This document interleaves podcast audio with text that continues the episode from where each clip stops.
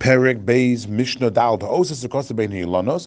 If a person makes his sukkah in between trees, Vahilanos Defanosla, and the trees themselves are the walls of the sukkah.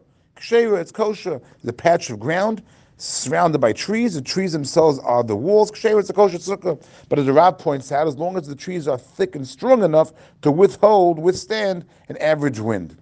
Shluchei mitzvah, messengers of a mitzvah, meaning someone who's traveling to do a mitzvah. The Rav gives two, two examples. If someone's going to be Mekala Pnei Rabbo, he's going to visit his Rebbe, his teacher, which is a mitzvah, or he's going to be involved in Pidyon Shvuyim, he's going to redeem people taken captive. Those are mitzvahs. Petur min those people are exempt from a sukkah. The rabbi explained to us, osib with mitzvah, patam a mitzvah. While one person is involved in one mitzvah, we know one is exempt from other mitzvahs. So since they're involved in those mitzvahs, they're exempt from the mitzvah of sukkah. And not only that, the rabbi points out that even if they're not actually traveling, let's say they stop off at night, to you know stop they stop over somewhere.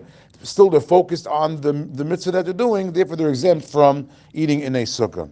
Cholin umisham someone who is sick and and cholim, people who are sick, umishamshein, and their attendants, people who are helping them, beturim and sukkah, they're exempt from a sukkah. The person who's sick is exempt because we know there's a concept called teishlu kein taduru.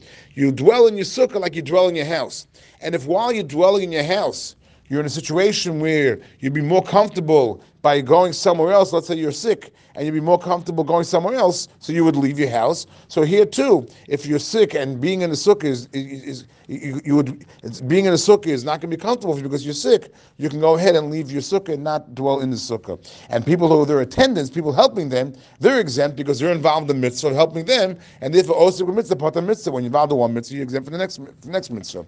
And the Mishnah concludes: Ochlin v'shosen arai chutz.